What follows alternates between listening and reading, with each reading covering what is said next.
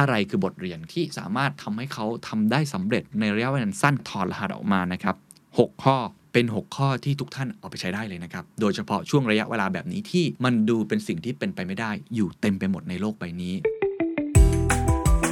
This is the Standard Podcast. Eye-opening for your ears. The secret sauce. สวัสดีครับ ผมเคนนักครินทร์และนี่คือ The Secret Sauce Podcast What's your secret? CEO Pfizer เผยทำสิ่งที่เป็นไปไม่ได้ให้เป็นไปได้ ก็คือการผลิตวัคซีนโควิด -19 ที่ปกติใช้เวลานับ 10 ปี เหลือเพียงแค่ไม่ถึง 8 เดือน เป็นเทคโนโลยีใหม่ mRNA ที่ไม่เคยเกิดขึ้นในโลก เขาทำได้อย่างไร วันนี้อยากชวนคุยเรื่องนี้นะครับ เพราะว่าบังเอิญผมได้อ่านบทความหนึ่งใน Harvard Business Review ครับ คุณอัลเบิร์ตบูล่าเป็น CEO Pfizer มาเขียนเองเลยนะครับ มาถอดรหัส ความสำเร็จที่เกิดขึ้น แน่นอนตอนนี้เราเห็นมีวัคซีน 12 ตัวที่ตอนนี้กำลังกระจายไปสู่ทั่วโลกนะครับ แต่ว่าไฟเซอร์เป็นบริษัทแรกครับ ที่ได้รับการ approve แบบฉุกเฉินนะฮะ แล้วก็เป็นบริษัทแรก ๆ ครับ ที่ผลิตวัคซีนออกมาทันตามความต้องการ รวมทั้งยังเป็นบริษัทขนาดใหญ่ด้วยครับว่าเขาทำได้อย่างไรตรงนี้มันน่าสนใจมากบริษัทอื่นๆเขาก็ทำได้ดีเหมือนกันนะครับ แต่เผอิญว่าบริษัทนี้เขามีการถอดรหัสความสำเร็จมาให้เราได้อ่านกัน ผมว่าน่าสนใจ ว่าไอ้ภารกิจที่เขาเรียกว่า moon shot หรือการไปดวงจันทร์เนี่ยนะฮะในเชิงทางการแพทย์แบบเนี้ยมันเป็นไปได้ยังไงที่เกิดขึ้น คือต้องเล่าให้ฟังก่อนนิดนึงนะครับว่าปกติแล้ววัคซีนเนี่ยนะฮะเขาใช้เวลาเป็น 10 ปี แล้วก็บางครั้งเนี่ยอาจจะใช้เทคโนโลยีเดิมด้วยซ้ำคือกว่าจะทำเนี่ยมันใช้กระบวนการมากมาย หลายท่านคงทราบดีอยู่แล้วเพราะต้องประเมินความปลอดภัย ประเมินความเสี่ยงมากมาย แต่ว่าพอเป็นภารกิจแบบนี้ที่ดูจะเป็นไปไม่ได้เลย เขาก็อาศัยแรงร่วมแรงร่วมใจทุกอย่าง ให้มันเกิดขึ้นได้ แล้วเขาก็ถอดรหัสออกมาให้เราได้เห็นนะครับว่าเขาทำได้อย่างไร ผมเล่าอย่างนี้ก่อนนะครับว่าคุณอเบิร์ตบูล่าเนี่ยเขาเล่าให้ฟังว่า ตัวเขาเองเนี่ยอยู่ที่ไฟเซอร์เนี่ยประมาณ 27 ปีแล้วไต่เต้าจากตำแหน่งเล็ก ๆ นะครับ สิ่งที่เขาเชื่อมากที่สุดก็คือเรื่อง patient first mentality ก็คือเชื่อเรื่องอคนไข้เป็นหลักนะฮะ คิดอะไรก็ตามเนี่ยให้คิดถึงผู้ป่วยเป็นหลัก มันก็คล้ายๆ กับ customer centricity หรือว่าที่ผมใช้ก็คือ audience centricity อะไรประมาณนั้นอยู่แล้ว เขาทำลักษณะเนี้ย มาอย่างยาวนานอยู่แล้วนะเขาเชื่อเรื่องนี้มากนะครับเขาบอกว่าเขาเข้ามาในช่วงเวลาที่ดีนะครับก็คือตอนนั้นเนี่ยไฟเซอร์ซึ่งเป็นบริษัทเก่าแก่เนี่ยนะฮะสิทธิบัตรเดิม สิทธิบัตรยา หรือเขาเรียกว่าพาเทนยาเนี่ยมันกำลังทยอยหมดลง ผมเล่าง่าย ๆ ก็คือเหมือนบ่อน้ำเก่าที่เคยกอบโกยรายได้มากมายเนี่ยมันเริ่มจะเหือดแห้งลงไฟเซอร์ตอนนั้นก็พยายามที่จะสร้างบุญใหม่ขึ้นมานะครับก็เลยทำการลงทุนกับ R&D Research and Development มากมาย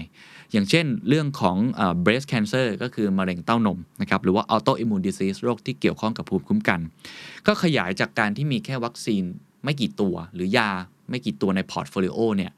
กระจายความเสี่ยงมีไปป์ไลน์ที่รองรับอยู่มากมาย แล้วก็กระโดดเข้าสู่เทคโนโลยีใหม่ของทางการแพทย์ ไม่ว่าจะเป็นเรื่องของ target cancer นะครับหรือว่าเรื่องของ gene therapy พูดแค่เข้าใจง่าย ๆ ก็เหมือนกับตอนนี้ที่ค่ายรถยนต์เนาะ กำลังบุกไปทางอ่อ electric vehicle หรือ EV ในทางการแพทย์เนี่ยอะไรที่อยู่ forefront ที่สุดก็คือเนี่ยครับเรื่องของมะเร็งเป้าหมาย เรื่องของ gene therapy ไฟเซอร์ก็พยายามกระโดดเข้าไปตรงนั้นเช่นเดียวกัน คุณบูล่าเนี่ยเขาเล่าถึงขั้นว่าในออฟฟิศเนี่ยจะแขวนรูปคนไข้เอาไว้ ให้เห็นว่านี่คือเหมือนกับเป็นเป้าหมายสูงสุด แล้วก็เริ่มที่จะผมใช้คำว่า transform ตัวเองครั้งใหญ่ก็คือเอา data เข้ามาอยู่ในห่วงโซ่คุณค่าทั้งหมดเลย สิ่งที่เปลี่ยนแปลงที่น่าสนใจที่เขาเล่าให้ฟังก็คือว่าเขามีการ add นะครับหรือเพิ่มสมาชิกของบอร์ดบริหารเนี่ยเข้าไปอีก 4 คน โดย 4 คนนี้เอามาจากธุรกิจแบบใหม่ ๆ ก็คือเนี่ยทางการแพทย์ผู้เชี่ยวชาญด้านการแพทย์แขนงใหม่ ๆ มากมาย เพราะฉะนั้นโดยสรุปก็คือไฟเซอร์เนี่ยมีการปรับปรุงนะครับมีการ transform ตัวเองไว้ระดับหนึ่งอยู่แล้วก็เลยค่อนข้างมีความพร้อมระดับหนึ่ง แม้ว่าจะเป็นองค์กรที่เก่าแก่เองก็ตามที เขาเล่าต่อครับว่าเขาเริ่มเห็นสัญญาณของโรคโควิด -19 เนี่ยตั้งแต่ช่วงปลายปี 2019 จนมาถึงช่วงต้นปี 2020 นะครับ ก็ประมาณมกรากุมภาเนี่ยเขาก็เริ่มเห็นแล้วว่าเฮ้ยมันเป็นไวรัสที่น่ากลัวนะอาจจะต้องถึงเวลาที่เราต้องลงมาลงมือทำอะไรสักอย่าง ในตอนนั้นเนี่ยเทคโนโลยี mRNA นะครับถือว่าเป็นเทคโนโลยีที่ใหม่มากกำลังอยู่ในกระบวนการขั้นตอนการพัฒนา เพื่อเอามาใช้ในวัคซีนต่างๆ อยู่แล้ว แล้ววันหนึ่งครับ บริษัทจากเยอรมนีที่ชื่อ BioNTech ก็โทรมาหานะครับกับทีมงานของเขา บอกว่าเนี่ยอยากจะชวนให้มาทำวัคซีนโควิด -19 ด้วยกัน ก็เขาก็ตอบตกลงทันที แล้วเขาก็ทุ่มเงิน 3,000 ล้านเหรียญสหรัฐปกติเนี่ยเขาใช้ประมาณ 1,000 ล้านเหรียญสหรัฐเวลาผลิตยาอะไรเงี้ยงบลงทุนปกติก็ทุ่มเงินมหาศาล แล้วก็ปฏิเสธเงินจากรัฐบาล โดยเฉพาะจากรัฐบาลสหรัฐเองนะครับหรือว่าจากรัฐบาลของเยอรมนีเอง เพื่อจะให้ตัวเองเนี่ย independent หรือมีอิสระในการทำงานไม่ต้องมีใครมาสร้างการตัดสินใจให้นะครับเขาบอกว่าสิ่งที่เอ่อเขาทำเนี่ยมันเป็นการทำงานแบบ ภายใต้เวลาอันบีบคั้นมาก คือฉุกเฉินมาก ความเร็วคือหัวใจสำคัญมาก อย่างเช่นปกติเนี่ยเวลาเราทำ clinical trial ผมเล่าอย่างนี้แล้วกันว่าปกติเวลาก่อนจะมียาแต่ละตัวเนี่ยนะครับ ต้องทดลองในสัตว์ก่อนนะทดลองในสัตว์ แล้วก็ค่อยมาทดลองในคน ในทดลองในคนเนี่ยเขาจะวัดมีกันด้วยกันประมาณ 3 เฟส เฟสหนึ่งเฟสสองเฟสสามก็คือคนจำนวนเยอะขึ้นเรื่อยๆ เพื่อตรวจสอบความปลอดภัย นะครับหรือประสิทธิภาพของมัน ปกติแล้วเนี่ยถ้าไปถึงเฟสท้ายๆ ก็คือเฟสสองกับเฟสสามเนี่ยเป็นเฟสที่จะใช้เวลาค่อนข้างนาน เพราะมันอยู่กับคนจริง ๆ มันละเอียดอ่อนมาก แล้วเวลาดูว่ายาตัวไหนจะไปได้รอดเนี่ยหรือว่ามีประสิทธิภาพเพียงพอเนี่ยเขาจะดูเนี่ยช่วงเฟสสามถ้ายาตัวไหนหลุดมาถึงเฟสสามแสดงว่ามีโอกาสแล้วที่ตัวนั้นอะจะออกสู่ท้องตลาดได้ แล้วอาจจะทำเงินได้มหาศาลถ้ามองแบบนักลงทุนนะครับ ปกติเฟสสองเนี่ยใช้เวลาประมาณ 1-3 ปีเฟสสามใช้เวลาประมาณ 1-4 ปี รวมๆกันถึงบอกว่ามันเป็น 10 ปีอะมันใช้เวลานานมาก แต่เขาขอนะครับทาง FDA เลยแล้วก็ขอความร่วมมือจากทุกฝ่ายเลย ขอให้มันเป็นฉุกเฉินจริง ๆ รวบเฟสสองแล้วก็เฟสสามด้วยกัน แล้วก็เหลือระยะเวลาอย่างที่ทุกท่านเห็นคือไม่ถึง 8 เดือนจากเดือนเนี่ยประมาณมีนาคม มาเสร็จสิ้นที่เดือนพฤศจิกายน ก็เมษายนเพิ่งเริ่มเฟสแรกเอง แล้วก็ทำการทดลอง เพราะฉะนั้นมันไม่เคยเกิดสิ่งนี้ขึ้นมาก่อนเลย พร้อมกันนั้น ตอนที่ รู้แล้วว่า วัคซีนตัวนี้เริ่มมีนัยสำคัญ หรือว่าเริ่มมีการทดลองที่ดีขึ้น เป็นไปได้มากขึ้น เขาก็ลงทุนซื้อเครื่องจักร mRNA ทันที เพราะตอนนั้นต้องบอกว่าไฟเซอร์ไม่เคยทำลักษณะแบบนี้มาก่อน ก็ลงทุนซื้อเครื่องจักรนะครับที่สามารถผลิตแบบเนี่ยเทคโนโลยีใหม่คือ mRNA ได้ทันที เพราะฉะนั้นโดยสรุปเนี่ยเขาเล่ามาตรงนี้ให้เห็นนะครับว่าเส้นทางกว่าจะมาถึงตรงเนี้ยมันไม่ง่าย จริง ๆ ผมข้ามไปอันหนึ่งที่เขาเล่าในตอนต้นก็คือเล่าเรื่องความตื่นเต้น ตอนที่ทีมงานเขาเนี่ย โทรมาบอก หรือว่าทำการแอปพรูฟว่าตอนนี้ไอ้วัคซีนที่เข้าไปสู่เฟสสามเนี่ยมีประสิทธิภาพ 95%อย่างที่หลายท่านทราบข่าวกันแล้ว เขาเล่าให้ฟังว่าแบบเขากดดันมากนะครับแล้วก็ตอนนั้นมันมีอยู่แค่ 3 ทางเลือกหนึ่งก็คือเจ๊งบงไปเลยฮะที่ลงทุนมาทั้งหมดล้มเหลวโดยสิ้นเชิงอันที่ 2 ก็คืออะอาจจะพอกลับไปกลับมาได้ อันที่ 3 ก็คือมันประสบความสำเร็จ ไปต่อได้ แล้วก็พร้อมที่จะยื้อยื่นให้กับ US FDA ในการ approve นะครับ ก็สรุปว่ามันก็อย่างที่เราเห็นคือตอนนี้มันก็ประสบความสำเร็จทำมาได้ อันนี้คือเล่าให้ฟังคร่าวๆ ก่อน ทีนี้ถามว่าอะไรคือบทเรียนครับ ที่สามารถทำให้เขาทำได้สำเร็จในระยะเวลาสั้นขนาดนี้ คุณอัลเบิร์ตบูล่าเนี่ยถอดรหัสออกมานะครับ6ข้อ แล้วผมคิดว่าเป็น 6 ข้อที่ทุกท่านเอาไปใช้ได้เลยนะครับ โดยเฉพาะช่วงระยะเวลาแบบนี้ที่ มันดูเป็นสิ่งที่เป็นไปไม่ได้ อยู่เต็มไปหมดในโลกใบนี้ เราอาจจะเหนื่อยเราอาจจะเครียดเราอาจจะท้อกับสภาวะเศรษฐกิจแบบนี้ แต่ผมเชื่อว่าตัวอย่างของไฟเซอร์เนี่ยแม้ว่าจะอยู่คนละอุตสาหกรรมเป็นบทเรียนที่ดีมากที่คุณเอาไปใช้ได้นะครับ ข้อที่หนึ่งครับเขาพูดว่ามันคือทีมเวิร์กครับคือการทุ่มเวลาสรรพกำลังทั้งหมดลงไปทุกคนที่มีหน้าที่ที่เกี่ยวข้องทั้งหมด โดยเฉพาะคุณอัลเบิร์ตบูล่าเองเขาบอกว่าเขาทำการทุ่มเทพลังงานนะครับพลังกาย พลังใจทั้งหมดให้กับโปรเจกต์นี้ให้ประสบความสำเร็จให้ได้ ใช้เวลา 8 เดือนเนี่ยเขาบอกว่าทีมงานของเขาที่ทำเกี่ยวข้องทั้งหมดเนี่ยนะครับไม่มีวันหยุด ไม่ได้เจอหน้าครอบครัว ไม่ได้เจอหน้าเพื่อนฝูงเลยเสาร์อาทิตย์ก็ไม่มี เพราะว่าต้องทำงานนี้ให้สำเร็จ เพราะฉะนั้นทีมเวิร์กเลยสำคัญมาก เรื่องของ collaboration จะทำโปรเจกต์อะไรที่มันดูเป็นไปไม่ได้ ต้องมีทีมเวิร์กก่อนนะครับ อันที่หนึ่งแล้วเขาก็ขอบคุณในบทความนี้เลยว่า เขาเป็นหนี้นะครับกับทุกๆ คนที่ลงมือลงแรงทำอย่างจริงใจ แล้วก็ตั้งใจมาก ข้อที่ 2 ครับเขาบอกคือ purpose first มากกว่า financial คือแน่นอนแหละครับว่าบริษัทก็คือธุรกิจนะครับ ต้องทำกำไรแล้วเราก็เห็นแล้วว่าไฟเซอร์ล่าสุดนี้รายได้กำไรนี่โอ้โหสูงเลยนะครับ เพราะว่าขายได้เยอะมาก แต่ตอนที่เขาเริ่มต้นทำเนี่ยเขาบอกว่าถ้าเกิดเอาเรื่องการเงินขึ้นมานำเนี่ยไม่สามารถทำให้ภารกิจนี้ประสบความสำเร็จได้ เขาต้องเอา purpose ขึ้นมาก่อนว่าเขากำลังจะ save the world กำลังจะช่วยคนไข้ ที่จะกำลังป่วยเยอะมาก แล้วกำลังเป็นวิกฤตการณ์ของโลกเนี่ยให้ได้ ทุกคนก็มองเป้าหมายเดียวกัน คือเป็น purpose first นะครับเพราะฉะนั้นอันเนี้ยสำคัญมากว่าเวลาคุณทำอะไรเนี่ยให้เอาเป้าหมายที่เป็นเรื่องของการสร้าง Impact นำก่อนที่จะเอาตัวเงินมา แล้วเดี๋ยวตัวเงินมันก็จะมาเองตามมานะครับ อันที่ 3 ครับเขาใช้คำว่ามันคือ moonshot challenge คือต้องท้าทายทีมงานตัวเองทำสิ่งที่เป็นไปไม่ได้ให้เป็นไปได้ บอกทุกคนเลยว่านี่คือภารกิจที่เป็น moonshot นะฮะนี่คือสิ่งที่ยาก แต่ว่ามันมีความเป็นไปได้ที่จะเกิดขึ้นถ้าเราร่วมแรงร่วมใจกัน ฉะนั้นการที่เราตั้งเรียกว่าเป้าหมายมันใหญ่ไว้ก่อนนะครับทำดูที่จะเป็นไปไม่ได้ไว้ก่อน คนก็จะเกิดความมึกเหิม เกิดอินสปิเรชันแน่นอนอาจจะเกิดความกดดันอะไรต่างๆ แต่ก็ต้องมีพลังใจที่มันทุ่มเทไปด้วยกัน มองเป้าหมายที่ดูเป็นไปไม่ได้ ร่วมกัน นี่คือข้อที่ 3 ข้อที่ 4 เป็นข้อที่ผมชอบมากครับ แล้วผมคิดว่าเรื่องนี้สำคัญมากนะครับในช่วงเวลาแบบนี้ เขาบอกว่าการที่คุณจะทำสิ่งที่เป็นไปไม่ได้ impossible เนี่ย คุณจะมา think นะครับ in the box ไม่ได้ คุณต้อง think out of the box ครับ คือคิดอะไรให้คิดนอกกรอบไปเลย เวลาทำสิ่งที่เป็นไปไม่ได้แบบเนี้ย ถ้ามัวมาใช้วิธีการเดิมๆ ไม่มีทางที่จะเกิดขึ้นได้ เขาบอกว่าสมมุติว่าเกิดขึ้นปัญหาอะไรสักอย่างหนึ่งแล้วลูกน้องเดินมาบอกว่ามีวิธีการแก้ไขปัญหาเหล่านี้ครับแบบนี้ 1 2 3 คุณเบิร์ตบุล่าก็จะตอบกลับไปว่า ลองไปหาวิธี 4 5 6 มา เพราะ 1 2 3 นั้นคือวิธีการแบบเดิมครับถ้าเราจะคิดแบบใหม่ เราต้องคิดทางเลือกใหม่ ๆ ให้คิด out of the box คิดนอกกรอบให้ได้ ก็คือเรื่องของ 4 5 6 ฉะนั้นตอนนี้ทุกคนครับ ถ้าเกิดว่าทุกคนกำลังประสบปัญหาแบบนี้อยู่ในวิกฤตเนี่ย ให้พยายามคิดอะไรที่บ้าๆ crazy idea ไว้ก่อน ให้เยอะไว้ก่อนนะครับ ideation ให้มันเยอะไว้ก่อน คุณอาจจะ 4 5 6 7 8 9 10 11 12 ก็ได้ครับ แต่อย่างน้อยนี่คือหนทางเดียวครับ ที่คุณจะเอาตัวรอดจากวิกฤต เอาตัวรอดจากสิ่งที่ดูที่เป็นไปไม่ได้ ให้คิดนอกกรอบไว้ก่อน แล้วต่อเนื่องกันจากข้อ 4 คือข้อ5ผมชอบมากครับ เพราะว่า เฮ้ยการที่จะคิดนอกกรอบแบบเนี้ยคุณต้องมีอะไรครับ สิ่งที่คุณต้องมีคืออิสระครับเขาบอกเลยว่าความสำเร็จนี่เกิดจาก isolated and free คือเขารู้สึกว่าตัวเองเนี่ยไม่จำเป็นที่ต้องไปยึดติดกับโครงสร้างทางอำนาจ ไม่ต้องกังวลหนึ่งเรื่องเงิน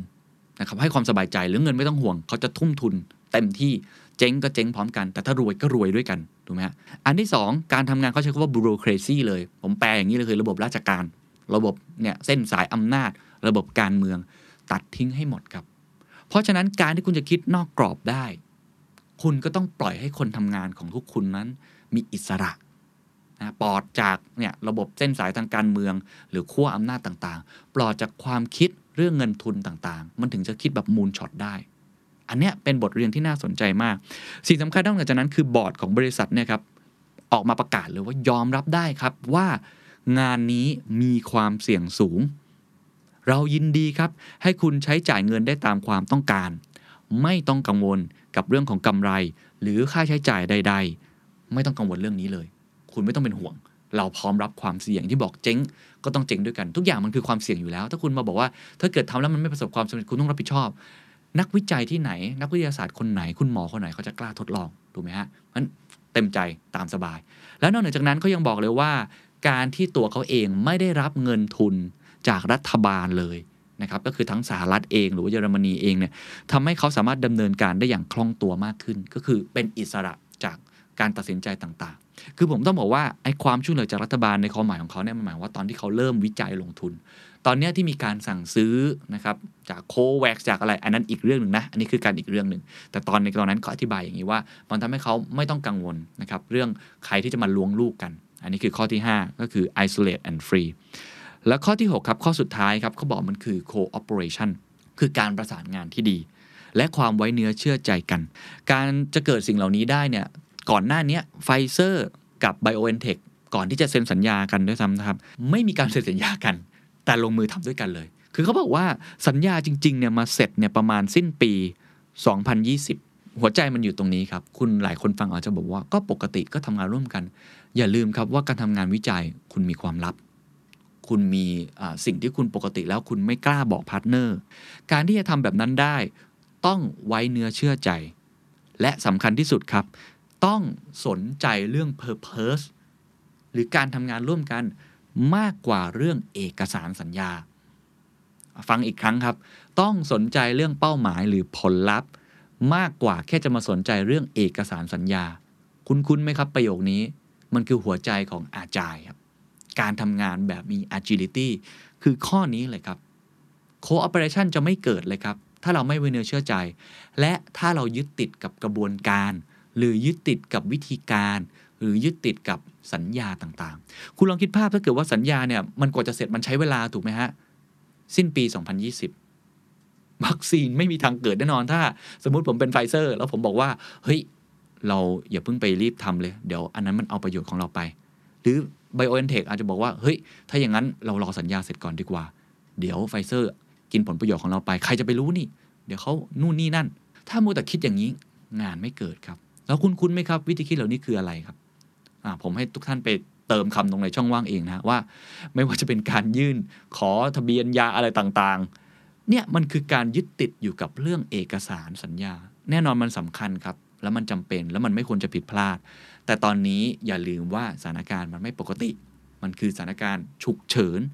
เมื่อคุณอยู่ในสถานการณ์ฉุกเฉิน คุณก็ต้องทำวิธีการแบบฉุกเฉินนอกเหนือจะต้องคิดนอกกรอบ think out of the box แล้ว คุณต้องไม่ได้ไปสนใจรายละเอียดยิบย่อย เดี๋ยวค่อยมาเก็บตอนหลังก็ได้ แต่ต้องทำให้อยู่ในกรอบนะ ไม่ใช่แบบว่ามีการคอร์รัปชันอะไรกันอีกเรื่องหนึ่งนะฮะฉะนั้นเรื่องนี้ผมว่าเป็นบทเรียนที่ดีมากนะครับ โดยสรุปครับ 6 ข้อทั้งหมดสำหรับ crisis management การทำสิ่งที่เป็นไปไม่ได้ ให้เป็นไปได้ของไฟเซอร์ที่เขาเอามาแชร์กันคุณ Albert Bourla ข้อที่ 1 ครับ teamwork ครับ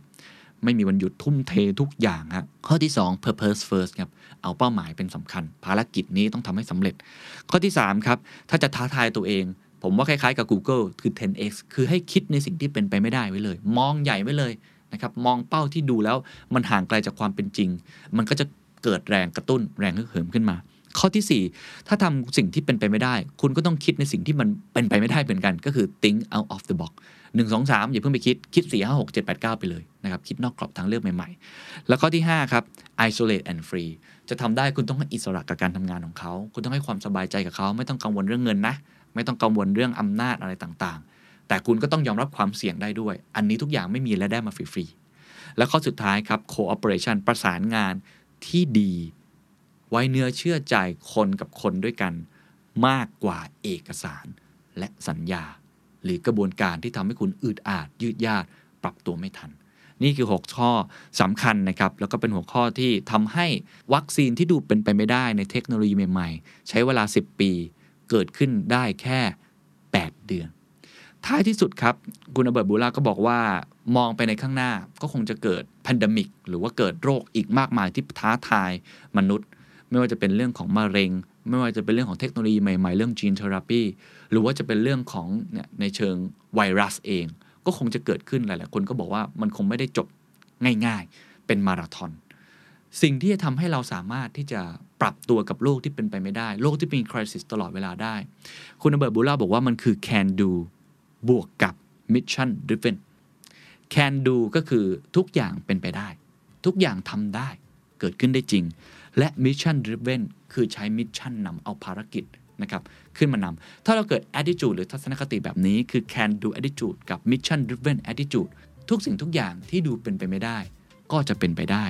และเขาทิ้งท้ายเขาก็บอกว่าถ้าเกิดหลังจากนี้มีเพื่อนของเขา